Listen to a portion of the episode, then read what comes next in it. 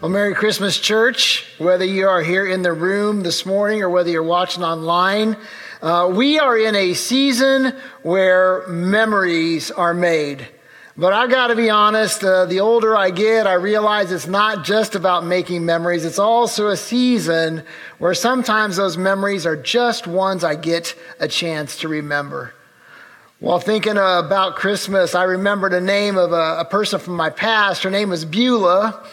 Beulah Etchison. Uh, she was a trusted member at the church where I grew up in Urbana, Illinois. And Beulah would, from time to time, babysit me and my siblings. And I've only got a couple of vivid remembrances of, of Beulah, as it's been a long time since I needed a babysitter. Well, some might argue that as many times as I hurt myself, I might still need a babysitter. So, one of my memories, though, of Beulah was that Beulah, well, it was about her furniture. Beulah called her couch a Davenport. A Davenport. Now, a couch, like a sofa, maybe. If it's a squatty, you know, two seater, it's a love seat shaped like an L, it's a sectional. A Davenport. Who calls their couch a Davenport? Anybody here? Great. See, I didn't know what a Davenport was, and I'm sure I got in trouble multiple times because I would stand on her couch and she would yell at me to don't stand on the Davenport. Scarred for life, I am. I had to look it up in a dictionary when I got older. My favorite memory of Beulah, though, wasn't about the couch or the Davenport. My favorite memory of Beulah was actually a Christmas memory. You see, every year around Christmas time, Beulah would um, she would sell these fruit cakes to raise money for the uh, the high school music program. Now, I can see some of you making faces behind your masks. In fact, some of you at home, I can see you making faces about fruitcake through your device. No, I can't. Some of you guys made faces about fruitcake and you've never even eat fruitcake. You're just listening to the rumors. Now, for all of you fruitcake haters out there who have actually eaten fruitcake, I have to believe that the reason that you have such a dim view of fruitcake is because you never ate the delicious fruitcake that I ate when I was a kid. See, each year, my parents would buy a couple of these like rectangular blocks of candied fruit and nuts held together by just a minimal amount of cake, enough to keep all those pieces together. You know, we Marylanders, uh, Marylanders, we understand this, right? It's kind of like a lump crab cake, right? You have just enough breading in that to hold those big lumps of crab together, right? It's not half bread, it's crab with a little bit of filling, right? And the same way with those fruit cakes.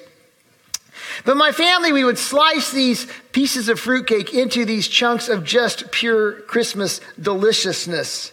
And it was like nothing said Christmas at my house quite like those fruitcakes. But as a child, it caused me to question well, why would something so good only be enjoyed one time per year? I know Nick uh, has talked about this season that we're living in, and Dennis has talked about, you know, making purchases, purchases for Christmas. And my guess is that most of you have already completed all of your shopping. In fact, most of you have probably got your meals already purchased for Christmas Day. And I'll just be spoiler here. If you haven't finished your shopping and you haven't got food bought for Christmas Day, you only got five days left. I mean, it's coming, right? So you got to get on it. Now, my wife, whenever she would ask me uh, around Christmas time, well, what would you like to have to eat on Christmas dinner? You might think that I would say, oh, pick me up some fruitcake, but that's not what I want. I would tell my wife, I want some eggnog and some olives. Now, olives is another conversation for another message another day. But eggnog, well, you see, I confirmed with my mom this week that we'd never had eggnog in our house growing up. And I was determined, after I was introduced to it as an adult, that I was not going to deny my three sons the pleasure of eggnog. Now, if you're not an eggnog drinker, you have to understand eggnog is not something you pour in a glass and have with your dinner. Eggnog is not something that you drink to satisfy your thirst, right? Eggnog is a moment to be cherished with those that you love. In fact, eggnog became the drink of the Christmas season. That our house was made of, right? So here's what would happen at my house. My three sons and I, we would pour four glasses of very equal amounts. We had little uh, BC glasses with little pictures on them, and we filled the eggnog just to the same exact spot on every one of those little, you know, anteaters or whatever was on there, right? So we had the exact same amount, and we would stand in a circle in the kitchen, each of us holding our glass of eggnog, not daring to take a sip. This is like a sacred moment. And so from the time, time my boys were really young till, you know, they all graduated high school, moved out and stuff, we would toast eggnog. So we'd go around in a circle, we would toast the most random things. A toast to the snow and a toast to Christmas and a toast to the eggnog and a toast to glasses. And one by one, we would declare a toast and take a drink. And the next one would go around until finally we'd all four toasted. And then it was bottoms up and you just drank whatever was left in your glass. See, all too often though, the eggnog would disappear from the shelves of the grocery store. And we would have to wait an entire year to share those memories again. And it caused me as an adult to question well, why would something so good only be enjoyed once a year? I was checking my email the other day and I saw a subject line of an email and it said, The season of sharing. Oh man, sounded like right to my heart, right? Season of sharing. And it was a promo piece to try to get me to buy cookies. But nevertheless, the sentiment was good. In fact, there are lots of good sentiments this time of year.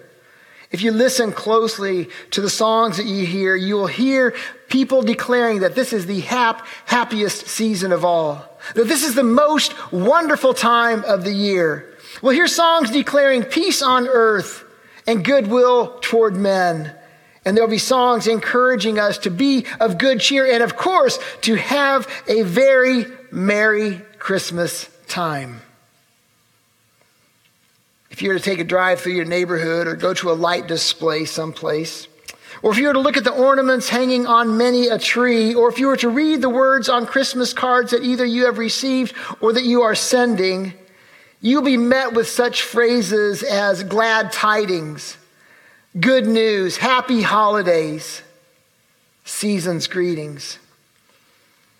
And in those moments where we're examining the Christmas season, we would also see those words that stand alone, those words where no explanation is needed joy, peace, hope, love.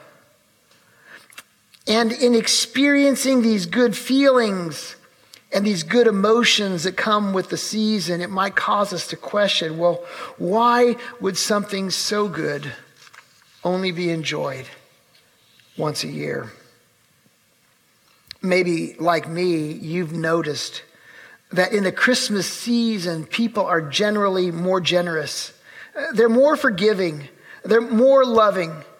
We, we exchange pleasantries, well, we exchange pleasantries more readily. We, we share smiles more freely. Granted, they're hidden behind our masks, but we can still see it in people's eyes. And we give gifts more abundantly. Betty Black, in a little poem, captured that sentiment with these words. She says, This time of year means being kind to everyone we meet, to share a smile with strangers we may pass along the street. You see, during the Christmas season, the differences in our financial statuses and our professional positions and our personal popularity, well, they seem to not matter so much. Uh, divisions that are often caused by race or, or even religion or political persuasion, well, at Christmas time, they kind of take a back seat as we all become one another's brother and sister. Uh, as I was preparing for this teaching, I was reminded uh, of something that happened in World War I. And uh, even in World War I, while the fighting was going on, there was some places and some times where Christmas got in the way of the war, where the fighting ceased. There was a soldier that gave an account and describes it this way. At about 10 p.m. on Christmas Eve, 1914, the soldier noticed a noise. I listened, he recalled. Away across the field, among the dark shadows beyond, I could hear the murmur of voices. He turned to a fellow soldier in the trench and said, Do you hear the Germans kicking up that racket over there? Yes, came the reply. They, they've been at it some time. The Germans, it seems, were singing Christmas carols as it was Christmas Eve. And in the darkness, some of the British soldiers began to sing back. Suddenly, the soldier recalled, we heard a confused shouting from the other side. We all stopped to listen, and the shout came again. The voice was from an enemy soldier, speaking in English with a strong German accent. He was saying, Come over here. One of the British sergeants answered, You come halfway, I'll come halfway. And what happened next would, in the years to come, stun the world and make history. Enemy soldiers began to climb nervously out of their trenches, and they met in the barbed wire filled no man's land that separated the two armies. You see, normally the British and the Germans would be communicating across no man's land with streaking bullets, but now there was handshakes and words of kindness. The soldiers traded songs, tobacco, and wine, joining in a spontaneous holiday party in the cold of the night. You know, just like the soldiers on that fateful day, don't we find ourselves living and loving differently in the Christmas season than the rest of the year? You know, that World War I story is a great moment in history. But here's a better one. A guy named Luke records it for us in the second chapter of his book called, well, Luke. At that time, the Roman Emperor Augustus decreed that a census should be taken throughout the Roman Empire. This was the first census taken when Quirinius was governor of Syria.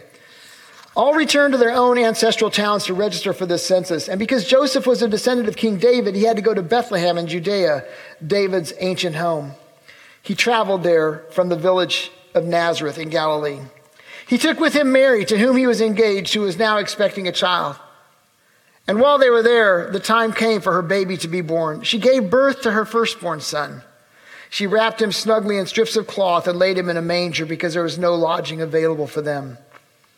That night, there were shepherds staying in the fields nearby, guarding their flocks of sheep. And suddenly, an angel of the Lord appeared among them, and the radiance of the Lord's glory surrounded them, and they were terrified. But the angel reassured them, Don't be afraid, he said. I bring you good news that will bring great joy to all people. The Savior, yes, the Messiah, the Lord, has been born today in Bethlehem, the city of David. And you will recognize him by this sign. You'll find a baby wrapped snugly in strips of cloth, lying in a manger. In verse 13, suddenly the angel was joined by a vast host of others, the armies of heaven, praising God, saying, Glory to God in the highest heaven, and peace on earth to those with whom God is pleased. When the angels had returned to heaven, the shepherds said to each other, Let's go to Bethlehem. Let's see this thing that has happened, which the Lord has told us about. They hurried to the village and found Mary and Joseph, and there was the baby lying in the manger. After seeing him, the shepherds told everyone what had happened and what the angel had said to them about this child. And all who heard the shepherd's story were astonished. But Mary kept all these things in her heart and thought about them often. The shepherds went back to their flocks, glorifying and praising God for all they had heard and seen. It was just as the angel had told them. That is an amazing story. This morning, we are wrapping up our teaching series here at Fork, which we've entitled Christmas List. We spent the last three weeks looking at this account, the account of the birth of Christ, in the process of examining the events surrounding it. Not only have we had a chance to look at the priorities of God and his heart, but in looking at God's priorities, we've had an opportunity to look at our own priorities as well. And hopefully, as we've looked at our own priorities, it has caused us to change, to rearrange, uh, that we have been compelled to reorder them, not just for this season, but for every season to follow. In week one, we looked at the way that Joseph had to readjust his priorities when he found that his pledged to be wife was pregnant with a child that wasn't his. And we were challenged with the question of what are your priorities during this Christmas season? The second week, we looked at the Magi, and Josh helped us to take a hard look at the idea of rearranging our priorities so that our priorities would be in line with the priorities of the heart of God. And we walked away being challenged with the question of who is your priority this Christmas season? And then last week, it was in the context of the lowly shepherds to whom the birth of Christ was announced by angels that we were posed this question Will we trust God with His timing, especially His timing in our lives? Today, we're going to spend the balance of our time together wrestling with this question the question of will you choose to live every day like Christmas, or will you simply settle for a once a year season. You see, in just a few days, the packages will all have been opened. The relatives, if they were able to come and visit, will have gone home. Before you know it, the fruitcake will be gone, the eggnog will be gone, and you'll be eating nothing but leftover ham and green bean casserole for the next week.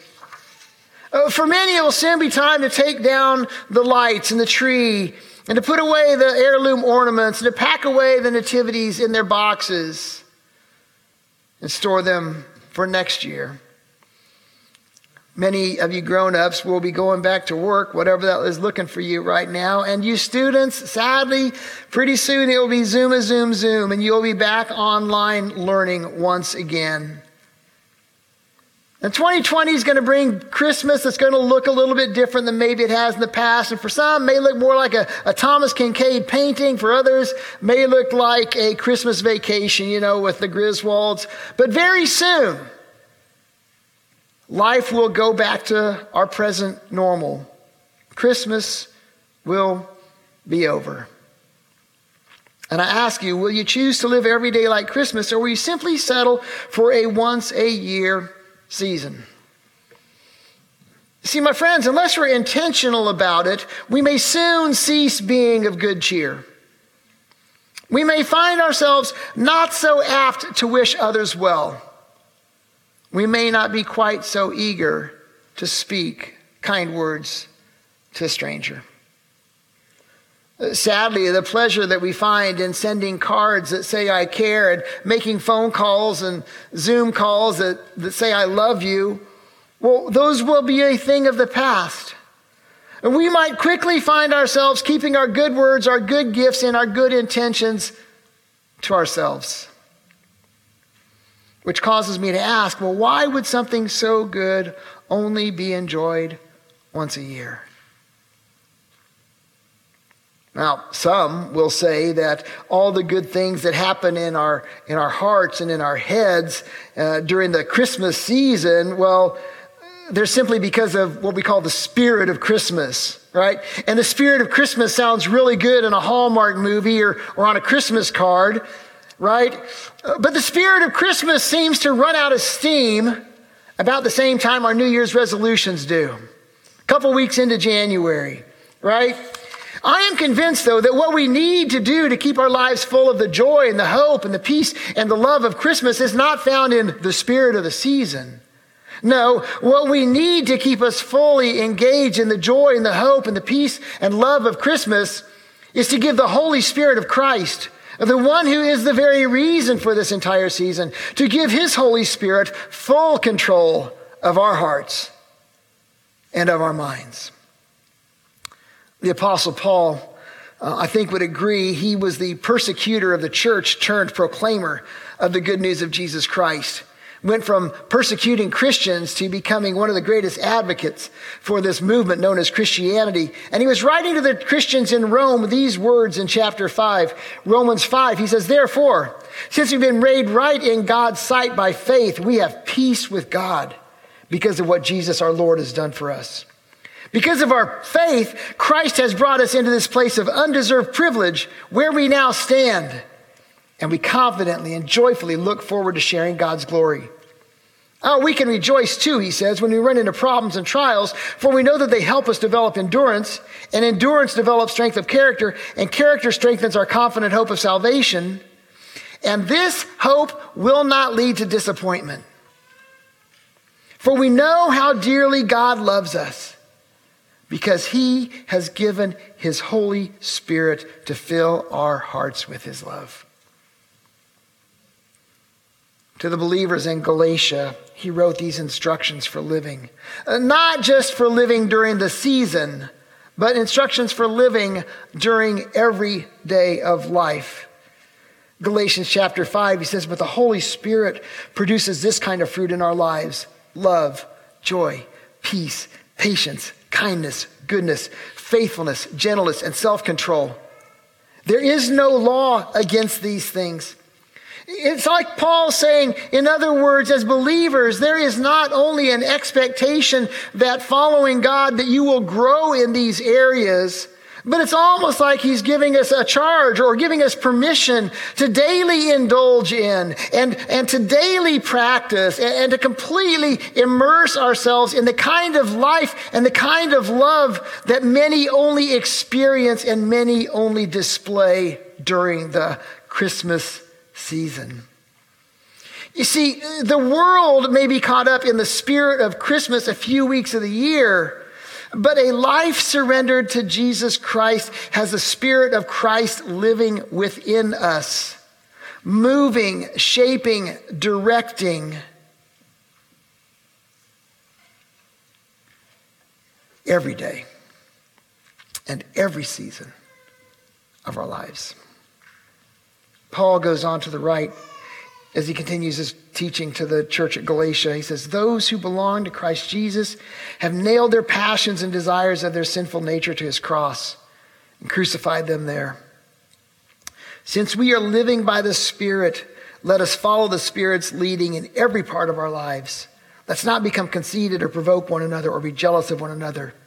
Verse 25 said, let's follow the Spirit's leading in every part of our lives. And I think Paul would agree with me, although he didn't put it there. I think he would say, let's follow the Spirit's leading every day of our lives, not just in the Christmas season.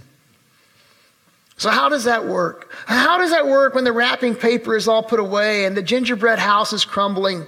How does that work when the toys that were brand new now are starting to appear a little old and the radio station is no longer playing the Christmas classics?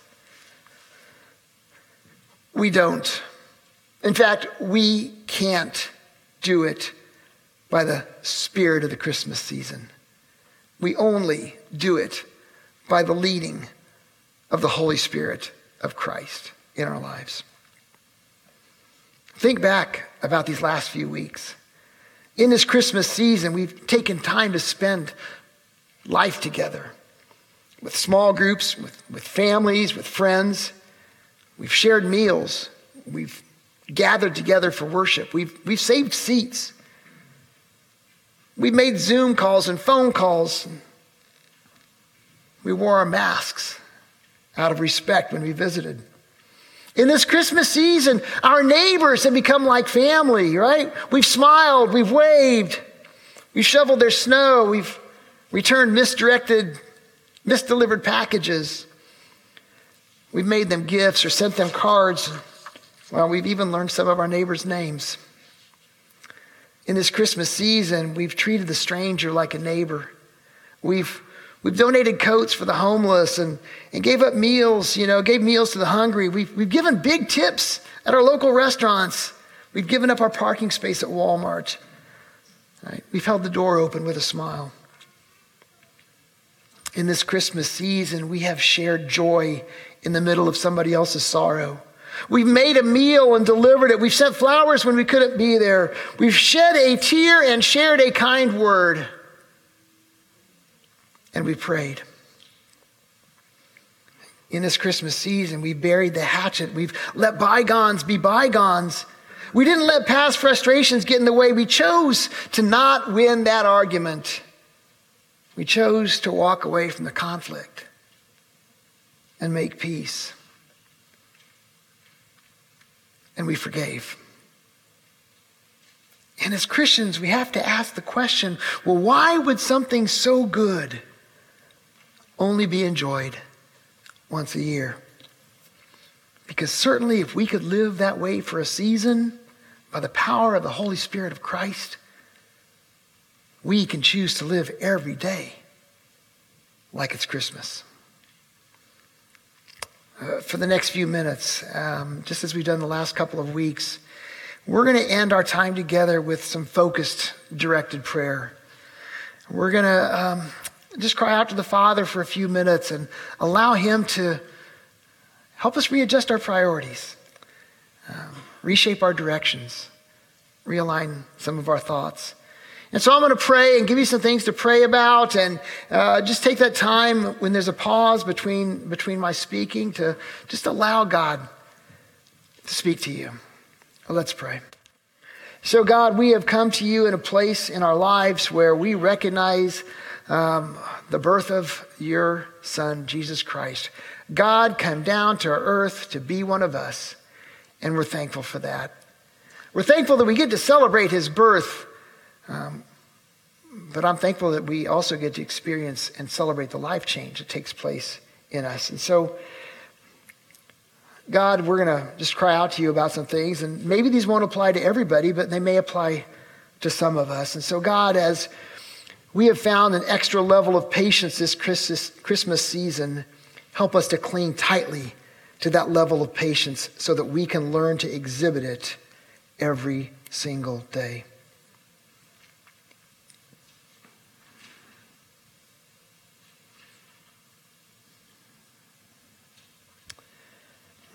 God, as we have generously, um, freely given to others this Christmas season, as we have displayed generosity, help us daily hold our material resources and our possessions loosely.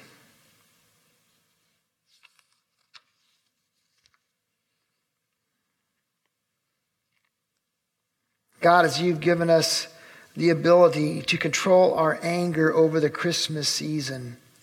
Now, when things arise that hurt, frustrate, or annoy us, help us to just let them go lightly.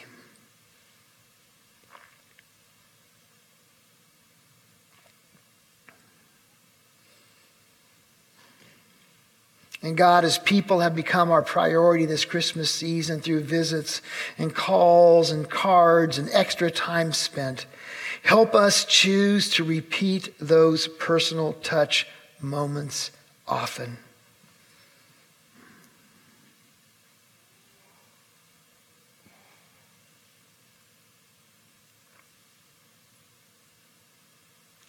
And God, as we have experienced closeness with our Savior this Christmas season, help us make the choice to strengthen our relationship with Him daily.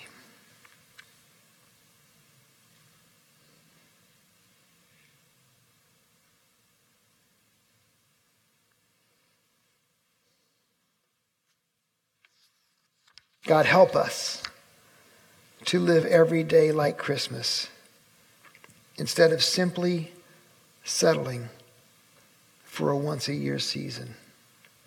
In Jesus' name, amen.